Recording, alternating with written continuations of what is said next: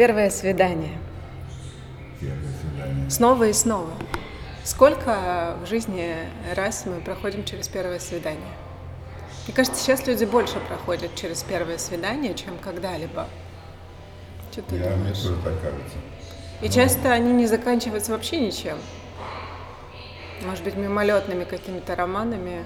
Я думаю, 90% вообще ничем не заканчивается. Но некоторые, когда их спрашивают, а был ли у вас секс на первом свидании, то 37% говорят, что да. Я им не верю. Думаешь, меньше? Конечно.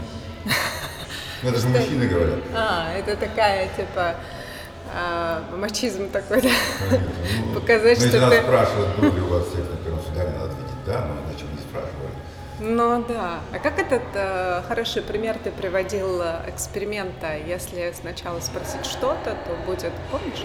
А это да, это еще такая хитрая штука, когда цифры идет приключение вопроса, и если человек перед тем, как ответить на вопрос, сколько у вас было свиданий, увидит какую-то цифру, ну, например, э, плакат на э, доме, там, не знаю, 37 способов э, разбогатеть, он эту цифру мозг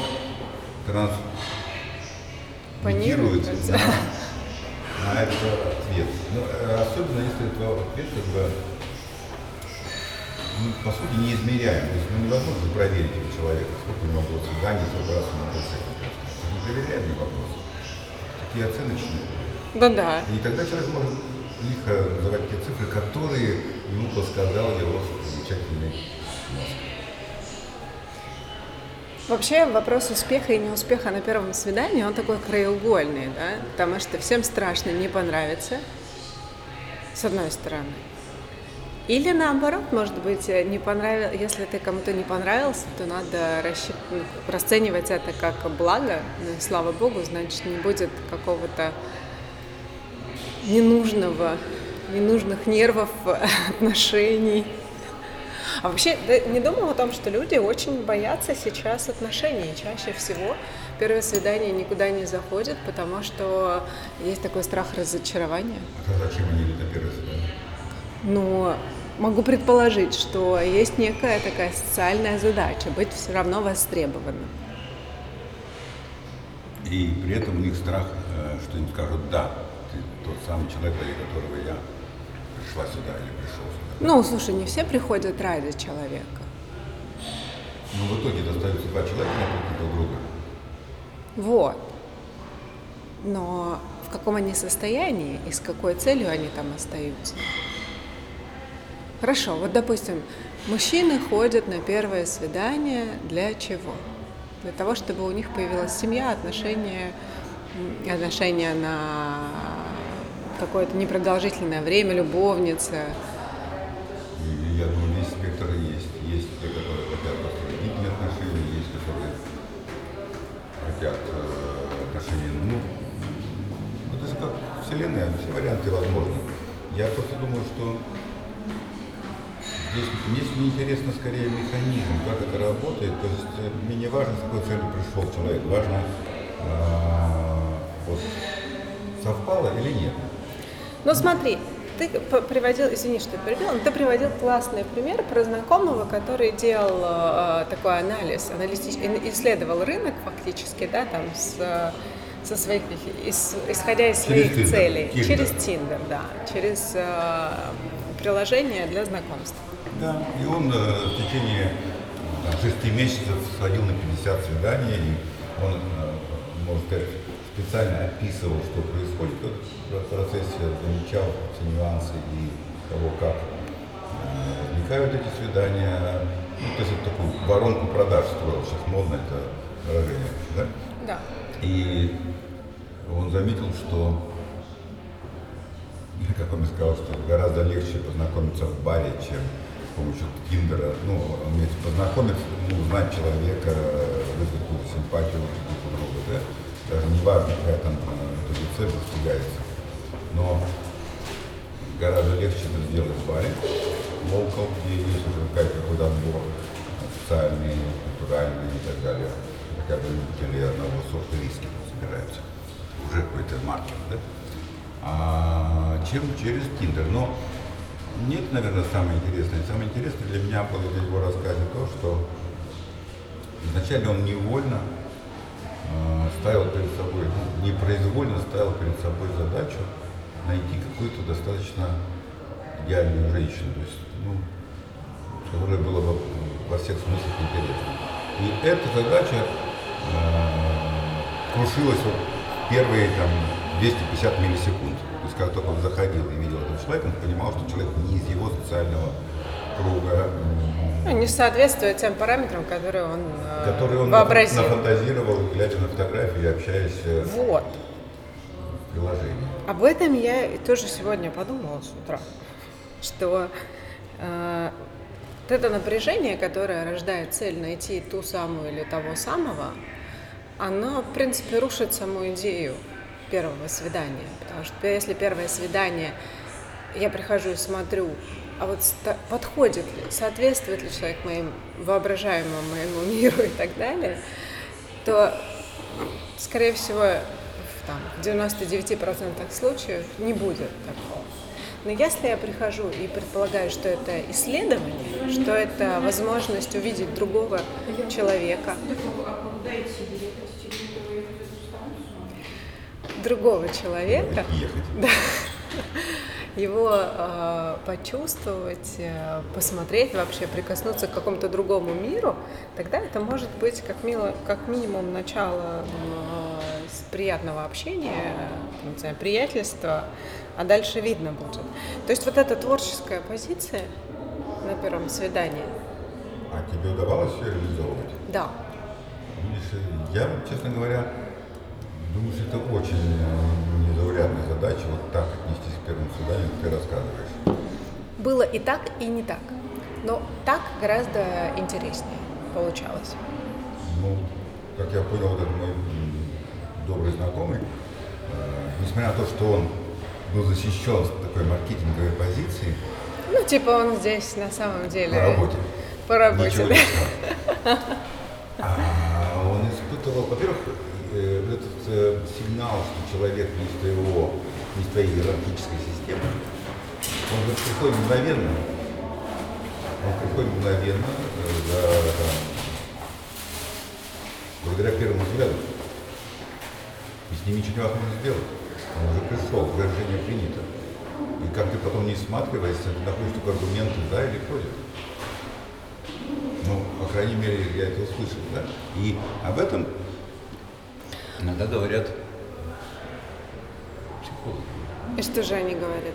Говорят, что да, что первые 250 миллисекунд произошло, э, да, происходит переключение вопросов. Это вот мозг у нас все время делает такие хитрые переключения, когда ты ему говоришь, ну вот э, в этой чашке темный чай или черный кофе, да? И вместо того, чтобы отвечать на вопрос, темный чай или черный кофе, ты начинаешь прислушиваться к другим людям, которые говорят об этом.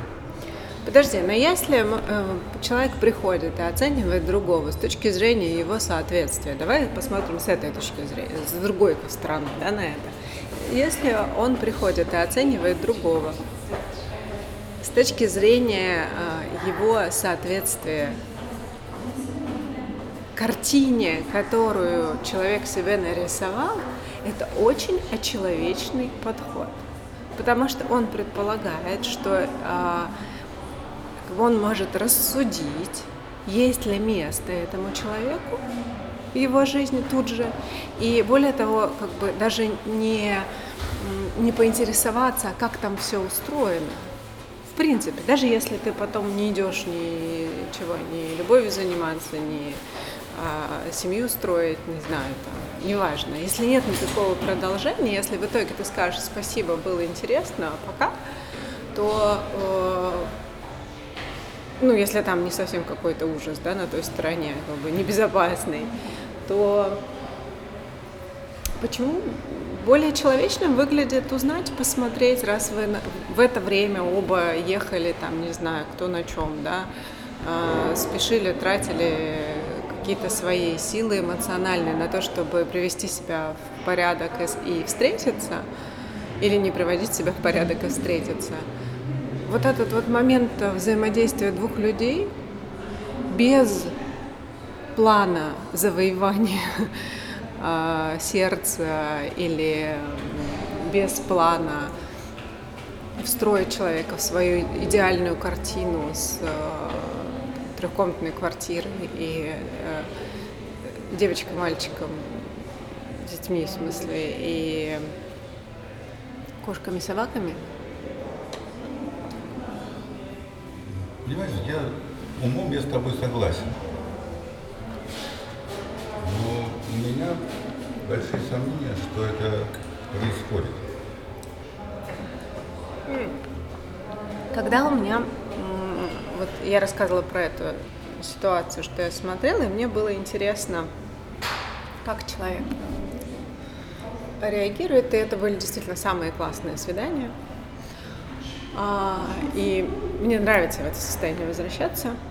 И я тогда поняла, очень есть друг, другая оборотная сторона, которая присутствует, и она действительно может пугать. Я понимаю, почему. Потому что когда ты приходишь, или когда человек приходит в таком состоянии на свидание и становится исследователем, говорит, окей, мы свободны, мы просто посмотрим, кто есть кто. И дальше не будем там строить планы, называть друг друга парнем и девушкой, э, любимыми, там, семьей и все такое. Просто сначала посмотрим, пойдем от чувства. Что почувствуем, то как бы и в итоге вырастет.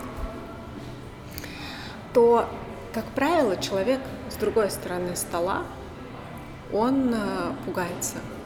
То есть сначала он испытывает эйфорию, потому что он чувствует себя свободным, он чувствует, что действительно его не хотят поработить, манипулировать, там, прикоснуться, как ты говоришь, э, щекой заплакать на, на, на романтичном каком-то моменте в кинотеатре. А, но эта свобода, она пугает. И поэтому тогда я подумала, что фраза про то, что мир для любви создан, но и все говорят, что ее хотят, но на самом деле не факт не факт, что люди хотят любви, потому что люди в какой-то момент могут хотеть просто чтобы их не триггерило ничего, а просто ну, спастись. Каких-то комфортных отношений, наверное. Ну, просто никуда не выходить. Ну, а что такое комфортные отношения? Вот скажи мне. Ну, я вот э, как-то слушал невольно там, не знаю, в автобусе разговор девушек, и она говорила, я хочу, чтобы он э, обеспечил меня относился ко мне с уважением и не изменял мне. То есть какие-то такие вот сожители. Ну, не знаю, но это же она формулировала, и там было на вид 30 Подожди, а ты веришь в комфортные отношения?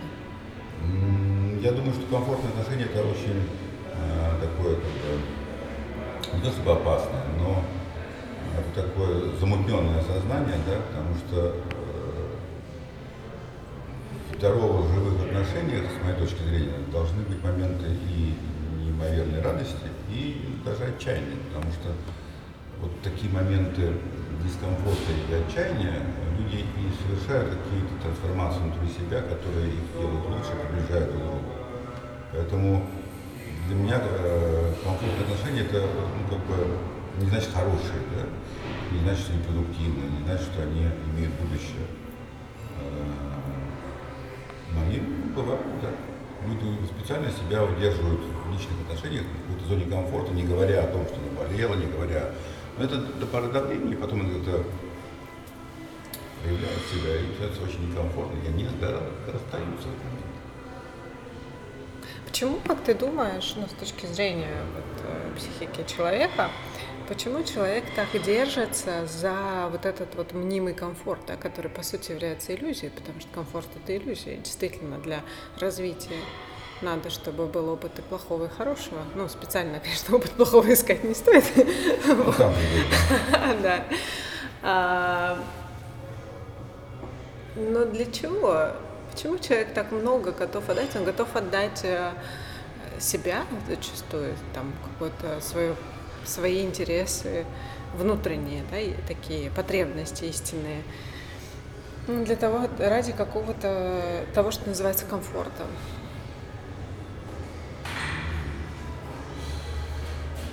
Это же это происходит очень бессознательно. Вот я был как-то давно-давно на одном тренинге, там тренинг начинался с очень простого обращения тренера ко всем сидящим, он сказал, устройтесь максимально комфортно. И все устроились настолько, насколько они могут комфортно. Кто-то сидел на диване, кто-то сидел на стуле, кто-то сидел, э, изображая себя йогой и так далее. Все устроились комфортно. И он спросил, все устроились комфортно? Все устроились комфортно. И прошло 7 минут, он молчал, и некоторые начали двигаться. Он сказал, что комфорт закончился, да? Началось движение. Ну, то есть это был такой немножко как бы... Э, Провокация? Ну, я бы сказал, называется э, кинестетическая метафора. Когда человек вот, через э, физическое учение позволяет помочь, тоже, э, помочь осознать, что комфорт не бесконечен. То есть тебе комфортно, ты устроился комфортно, но прошло какое-то время, тебе уже хочется поменять позу. А это же касается не только э, позы на диване, это касается всей твоей жизни. Как бы комфортно ты не устраивался, что-то меняется внутри тебя и снаружи. И ты уже не можешь комфортно ощущать в тех же самых условиях, в которых еще там, год назад тебе было комфортно. Ну, то есть есть такие слова иллюзии, как комфорт, безопасность, ой, не безопасность, но безопасность тоже, независимость. Нет независимых людей. Как сказал хорошо один мой очень мудрый знакомый, друг, а, попробуй не ходить в туалет, если очень хочешь быть независимым. Ну, а... независимо от чего, да, туалет тоже нельзя. Ну, есть... Нет, ну в принципе это независимо. Ну хорошо, от чего можно быть независимым? в отношениях, давай, вот в этой плоскости. От чего? Вот если ты живешь с человеком, вы ходите в одни, э, в одну уборную, вы спите на одной кровати, вы э, едите с одной кастрюли фактически. Я, я бы немножко с другой стороны посмотрел. Я бы сказал, что э, когда люди живут вместе, образуется привязанность. Ну, то есть э, все взаимосвязано, но какие-то связи становятся более ценными. А потом у людей, которые склонны строить зависимые отношения, вот эти э, привязанности превращаются в зависимость. Это уже немножко другое дело. Это не просто независимость, зависимость. Да? Это когда взаимодействие двух людей приводит к зависимости. А зависимость это, те веревочки, за которые сначала дергать очень приятно. Но проходит какое-то время, и эти веревочки уже когда дергаешь, получается неприятно. А потом получается неприятно, и тогда, когда дергаешь, когда не дергаешь. И это, ну, это вот связано с чем угодно, тогда, с любым наркотиком. Так и происходит. Происходит повышение дозы сначала, а потом что-то там, какие-то гормоны нашей биосистеме говорится, истощаются, и то, что приносило радость, приносит депрессию или какие-то другие негативные эмоции. Это, в принципе, признак того, что ты создал систему Нет. зависимых отношений. Не ты, конечно. Да. Человек. Эти люди создали, вот они создали систему зависимых отношений. И вот расставаться в этот момент очень больно. А главное, что там возникает опять же дилемма. Найти замену или изменить механизм взаимодействия с этим миром. И чаще всего люди идут по пути замены. Как вот эта старая американская шутка, что раз в пять лет надо менять или любовницу, или жену, или работу. Не изменять свой образ жизни, а менять жену, работу или любовницу. Но можно ли быть тесной? Вот, вот для меня ключевой вопрос в этой истории, можно ли э, создать такие несвободные на самом деле отношения, да? потому что если у тебя есть любимый человек, то его желания, его потребности, они ограничивают твою свободу, если ты хочешь соответствовать и помогать ему жить, да? но при этом не э, переходить грань, не превращать это в э, наркотические отношения. Вот эта грань, мне кажется, очень тонкая, и тем не менее, мне очень интересно, можно ли ее увидеть и не переступать.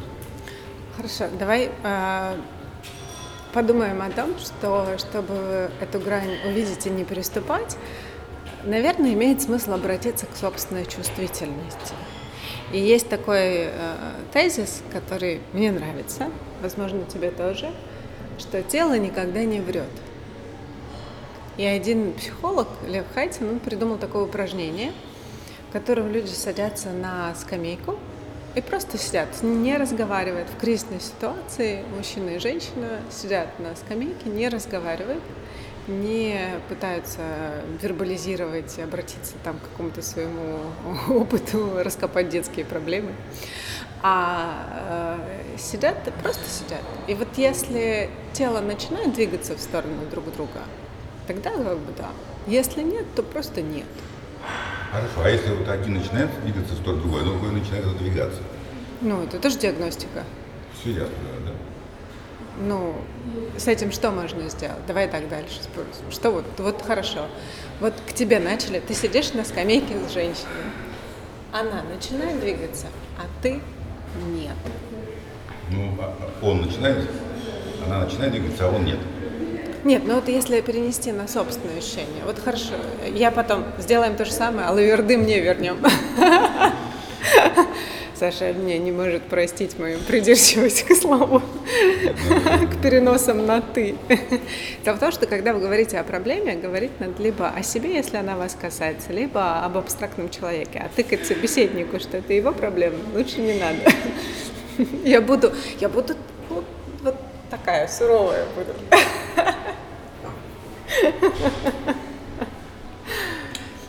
Как и все, мы несовершенны.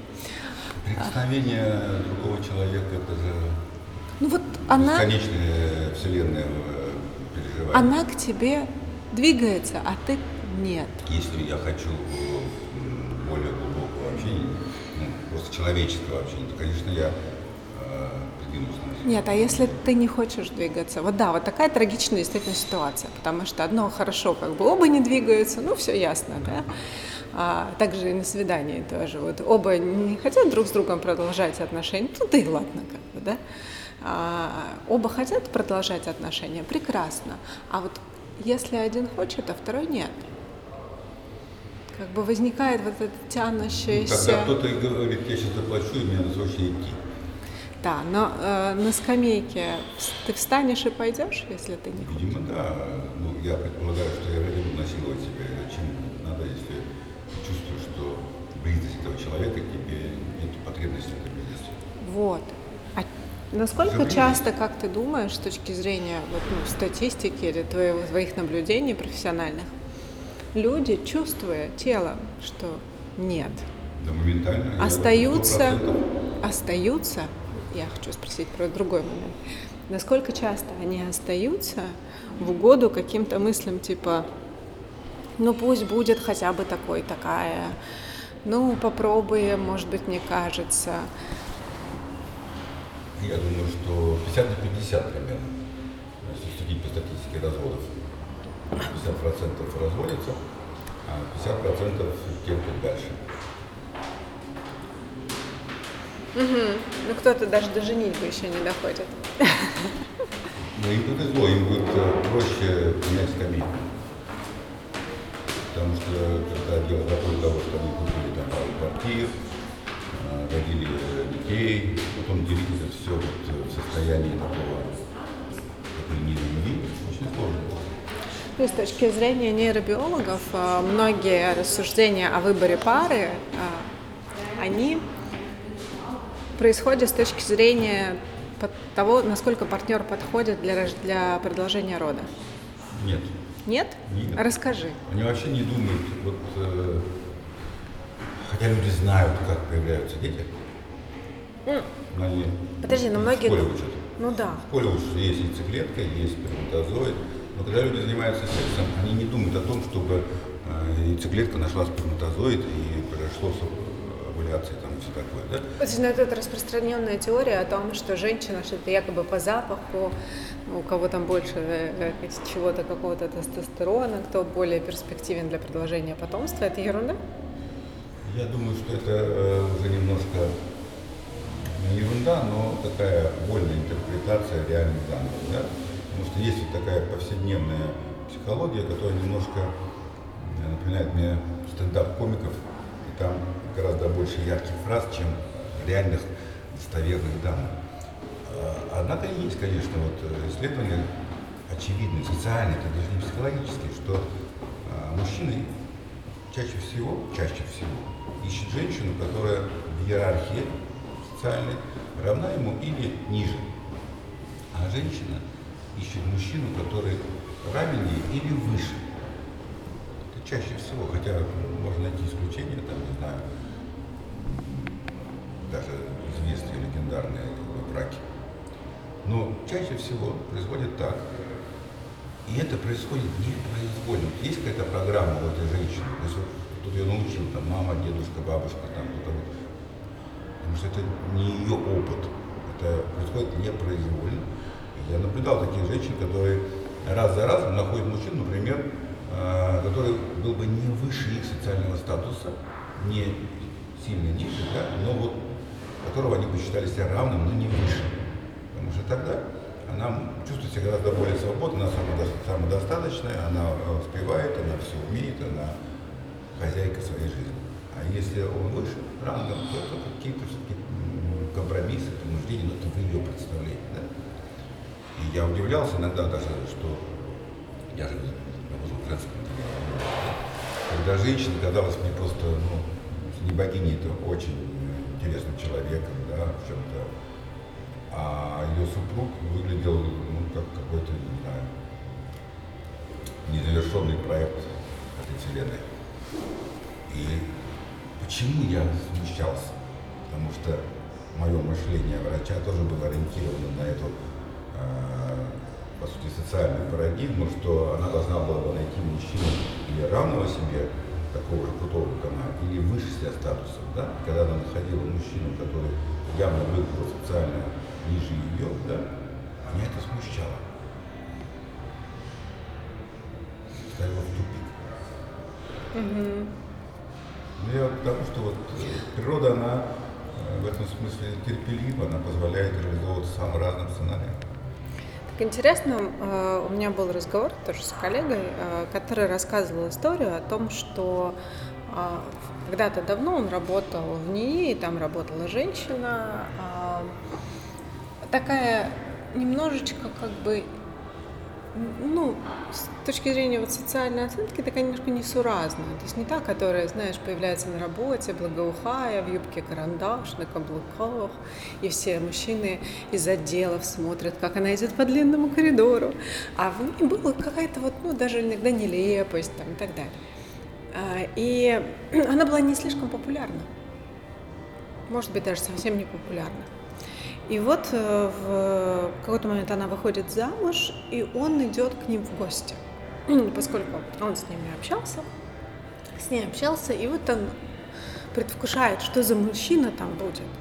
А там мужчина тоже какой-то вот, ну, не знаю, вот какой-то мужчина такой, аутентичный, как сказать, ну, мужчина и мужчина, да, но их отношения, они его потрясли, потому что у них было столько чуткости, обоюдное понимание. Она стала такой красивой, она в глазах вот этого мужчины, который в ней что-то увидел, стала очень красивой.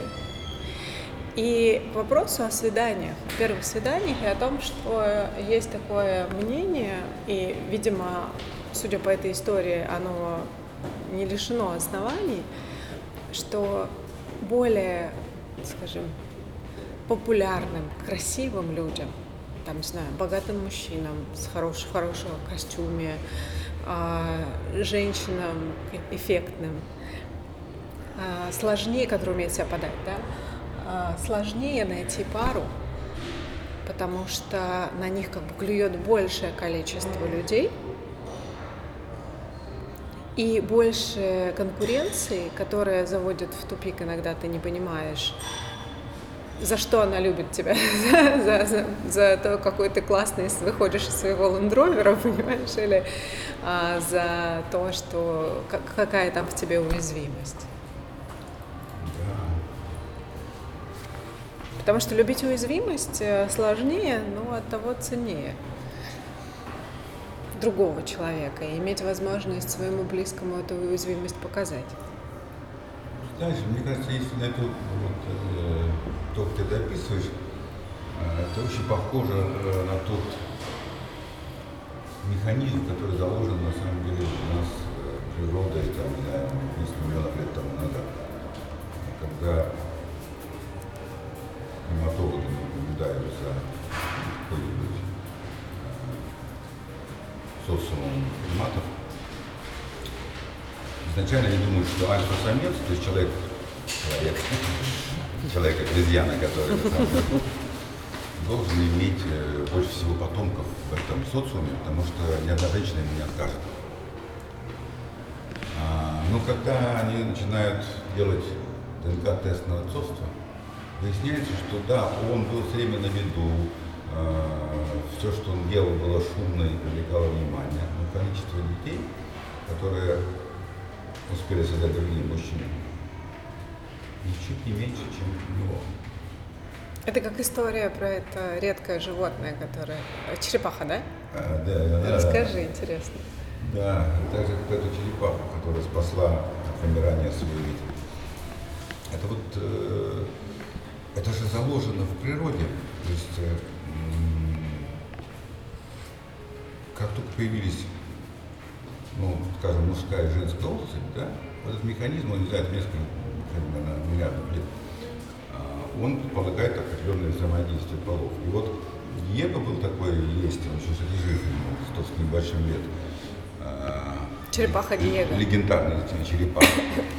А, Его в свое время из одного зоопарка привезли на Галапагосские острова, чтобы он спас свой вид от вымирания, когда там оставалось буквально 15 черепах, из них 14 самки.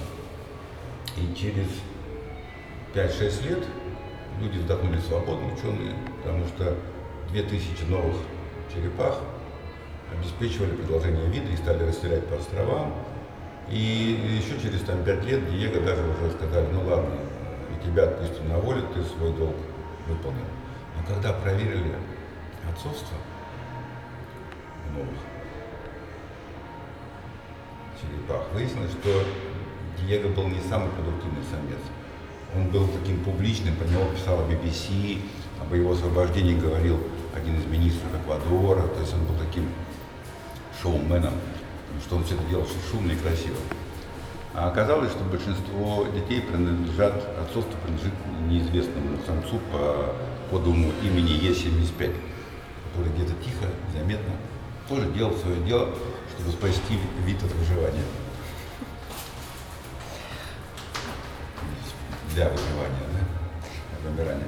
В последнее время много думаю про э, способ жизни, который выбирает человек. Выбирает он жить в маленьком городе, там, в деревне или в мегаполисе. И в этой связи, э, в связи с разговором про первое свидание, э, хочу с тобой обсудить вот какую тему. Иллюзия выбора. Вот человек, живущий в мегаполисе, у него есть ощущение, что выбор пары, он значительно больше. Человек, живущий в деревне, там, да, в какой-то там, на 40 домов, у него выбор как бы меньше. Но с другой стороны, по моим наблюдениям, я не знаю, как по твоим, а, встреча – это скорее такой случай – это, как правило, все прекрасные встречи происходят как-то, когда ты не ожидал, когда ты не сидел и не искал, э, не, не, не свайпил вправо, свайпил влево. А, хотя такое тоже бывает. Но как бы, жизнь может подарить человека, э, который откликается сердцу в, в разных ситуациях. В магазине, на заправке, э, в, в, любой, в любом случае. И если, да, если вспомнить да. И если вспомнить э, задачи математические для детей, которые поступают обычно в гимназии, у них есть такая, какова вероятность встретить жирафа на Невском проспекте? 50 на 50, либо встретить, либо нет. Что ты думаешь про иллюзию выбора и про то, на самом деле, выбираем ли мы? Потому что у меня ощущение, что нет. Что мы можем настроиться как-то настроить свои струны на то, чтобы вот более чисто воспринимать ситуацию и как-то человека увидеть, разглядеть, вычленить. И то вот в случае, с творче, в, твор, э, в случае творческого обращения с ситуацией. Это такой вопрос, для меня это очень сложный вопрос. Ура! Я раньше думал, что я что-то выбираю, раньше мы пили кофе, теперь я говорю, что кофе вреден, да? Угу. Так и здесь я сейчас склонен считать, что мы участвуем в выборе, но не выбираем. И нет, Карл Густав Юнг, там, можно еще вспомнить кого-нибудь из классиков, которые говорили, что формируется некая матрица, там, женский, мужской, типа анима, анима, да, и девочка выбирает спутника жизни, прикладывает, а эта матрица делается глазами ребенка на отца или глазами ребенка на маму, да. И потом эта матрица прикладывается и совершается выбор. Но эту матрицу не ребенок делает, а вот его э, взаимодействие в семье, да. И если отец, допустим, жесткий, там, и она даже его не любит, как отца, и говорит, что у меня плохой отец, это не значит, что они будут потом искать себе такого жесткого и командного партнера. Но мне кажется, что здесь э, Юнг немножко как бы, ну как все ученые, тем прибавил. Нет, ну он, э, он же, он смотрел на людей, исходя из э, того набора клиентов, которые у него был. Это неизбежно. Так же, как Маслоу, который придумал прекрасную иерархию потребностей, он ее придумал, глядя на обезьян в маленьком зоопарке, где он работал. А люди потом э, с удовольствием прикладывают эту матрицу на себя, не, даже не, не догадываясь, что в общем-то она делалась, лепилась в мастерской вместе с обезьянками. Я к тому, что вот у меня здесь вообще большое сомнение, что э, человек осознает себя как мыслящее существо и способен принимать осознанно. То есть это вопрос вообще свободы выбора, не только партнера, вообще, насколько ты принимаешь решения осознанно. Я думаю, что это буквально 0,01% людей в состоянии осознанно не то, что партнера выбрать, а выпить чашку кофе или чашечку чая. И к этой мысли я шел очень долго, и сейчас я думаю, даже за чашкой кофе я не смогу ее обосновать так, как я обосновываю для себя там, в течение нескольких лет. Однако это не значит, что когда ты приходишь на первое свидание, ты должен ждать, когда за тебя примут решение. Оно уже принято. Оно уже принято. И тебе только надо, ты можешь его осознать, согласиться с ним, или осознать пойти дальше. Ну тогда получается, вот смотри, исходя из того, что мы с тобой обсудили, да, за, за типа, полчаса с лишним. Да, что... минут пять говорят. 37 минут. а, то вся все вот эти вот мануалы, которые пишутся о том, как, что, куда, с какой стороны встать, с какой стороны дунуть, плюнуть, пойти, там, сесть, к чему присматриваться. Это все такой как бы детский сад. Это ты приходишь, и тебе, значит, предлагают ну, какой-то... Это, это, это, это, я бы сказал, это груминг, это это очень важная часть, это, это, это сплетни. Вот даже вороны, вот две стаи ворон, они э, каркают не просто так. Они таким образом сверяют иерархическое положение стаи, и они слушают не только карканье вороны своей стаи, но и чужой стаи, чтобы узнать, какая там ситуация с иерархией. Люди то же самое делают в интернете. Это не для того, чтобы выяснить, как вести себя на первом свидании. Вот, посмотри, Э, обсуждения любой темы, возьми любую тему, как вы сели на первом свидании. Да, кто-то вбрасывает эту тему, а потом в комментариях начинается вот это иерархическое карканье, кто здесь главный. Нет, это все ясно. Я про другое хочу с тобой. Подожди, подожди, я про другое это, хочу. Это, это инструмент не, не о том, чтобы помочь человеку на первом свидании. Про другое хочу с тобой поговорить. Вот подожди, прям не уходи с этой темы. Я именно вот туда хочу посмотреть это все как бы ясно там, да, кто чей нос длиннее, кто больше всех знает, э, борьба за власть, по сути, да, за собственное мнение, которое важнее за других. Да. да. Ну, за власть, это место в иерархии есть. А, за важность, так скажем, будет точнее. Я про другое, что получается, что вот в этом вот выборе, который желает сделать человек, потому что человек ищет другого, потому что он ему нужен, мы так устроены, что нам нужен другой человек, э, мужчине, мужчина и женщина ищут друг друга, а, чтобы обрести вот эту вот возможность э, взаимодействия и того, чтобы открыть в себе какие-то стороны, да, потому что в этом смысле мы друг другу помогаем. Вот в этом вот тонком процессе вся вот вся вот это, все это карканье, это все какая-то хрень, короче. И это не имеет к этому никакого отношения. То есть, если действительно нашей целью является обрести друг друга, то нам надо максимально сосредоточиться, ну, как надо, в кавычках, конечно, да, ну, то есть, как бы вернуться к, к, то, к тому процессу по-честному. И убрать собственное эго, что мы что-то тут очень сильно решаем и кого-то выбираем по табелю, с одной стороны. Ну, если есть цель действительно найти другого человека, а не просто заполнить график свой в расписании.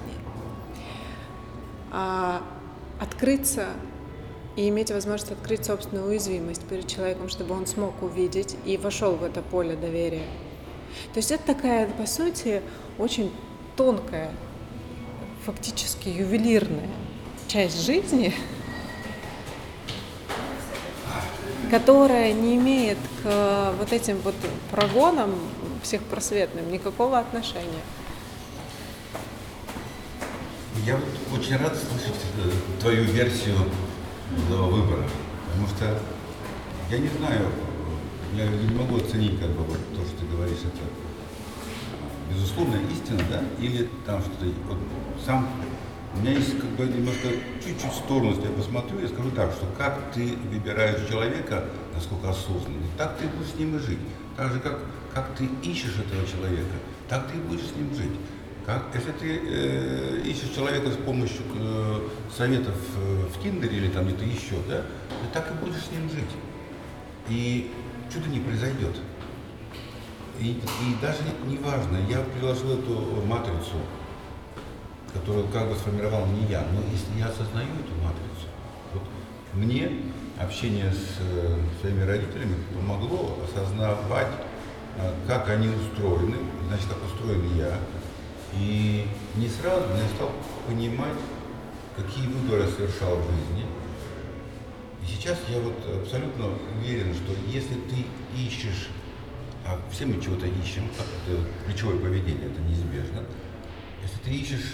Ты то, что ты ищешь. Да, да, да, да. Если мы ищем гармоничных отношений, и вот используем вот то, что ты описала, вот этот щадящий, осознанный, постепенный, э, уважительный к себе и к пространству способ, это классно, потому что ты потом так и будешь жить с тем, что нашла. Так же, как вот, не знаю, если я готовлю даже яичницу, это не приносит мне радости, потом есть яичницу с радостью не смогу. Так а главное, что это в ключе именно такого поиска, что вся вот эта вот надстройка информационная, которая говорит, что есть какие-то правила поведения, э, там, не знаю, быстрого э, знакомства, вот эта вот вся хрень, короче. Пикап, по сути, да. Пикап, да она не имеет никакого смысла, она нелогична. Это дымовая завеса такая. Да. То есть она, на самом деле, если она, цель она, обрести другого, задача, да, у нее коммерческая задача, там, у нее задача отвлечь внимание. Ну, вообще это сплетни, по сути. Это сплетни, это такой шум, это способ э, заболтать то, что происходит. Да. Это, это как бы устроено так природа, да. Ну, с одной стороны, она так устроена, с другой стороны, по-другому. Есть возможность, да. Да, поэтому тут как бы вопрос выбора. Да, так это вот и чудо, это... что есть возможность не участвовать в этом, а сделать что-то другое. Вот. вот то, что ты рассказала, это, это меня очень радует. Давай посмотрим карты. Давай. Давай, кстати, карты. Да. Э, с очень, я бы сказал, смелым названием. Любовь – это смелость? Конечно. Но я думаю, что большинство людей говорят, я хочу любить там, или ищут любовь, да? Но они ищут то, чего не знают. Потому что они не пережили. Иногда за любовь принимают совсем не любовь. Ну, да, что там? И вышла карта неизбежность. Тайное имя любви – неизбежность. От нее невозможно отказаться, ее невозможно игнорировать, ей можно только сдаться. Это единственно возможный вариант чем быстрее ты это осознаешь и примешь всем сердцем, тем больше настоящих и счастливых моментов успеешь прожить. очень хороший итог для разговора. Что бы мы ни говорили, счастливый будет счастливым, Да. а несчастный будет несчастным. А, и еще одна карта – борьба с любовью. В какой-то степени борьба с любовью есть попытка опровергнуть существование Бога. Как ты думаешь, насколько равная эта борьба? Ну, в общем, сколько мозг там не, не простраивает стройные теории, а все равно все будет так и будет. Неизбежность э, это э, хороший такой, я бы сказал, экономический комментарий по поводу того, что мы выбираем. Да. Ну что ж, тогда удачных вам путешествий, встреч. Спасибо. Тебе спасибо.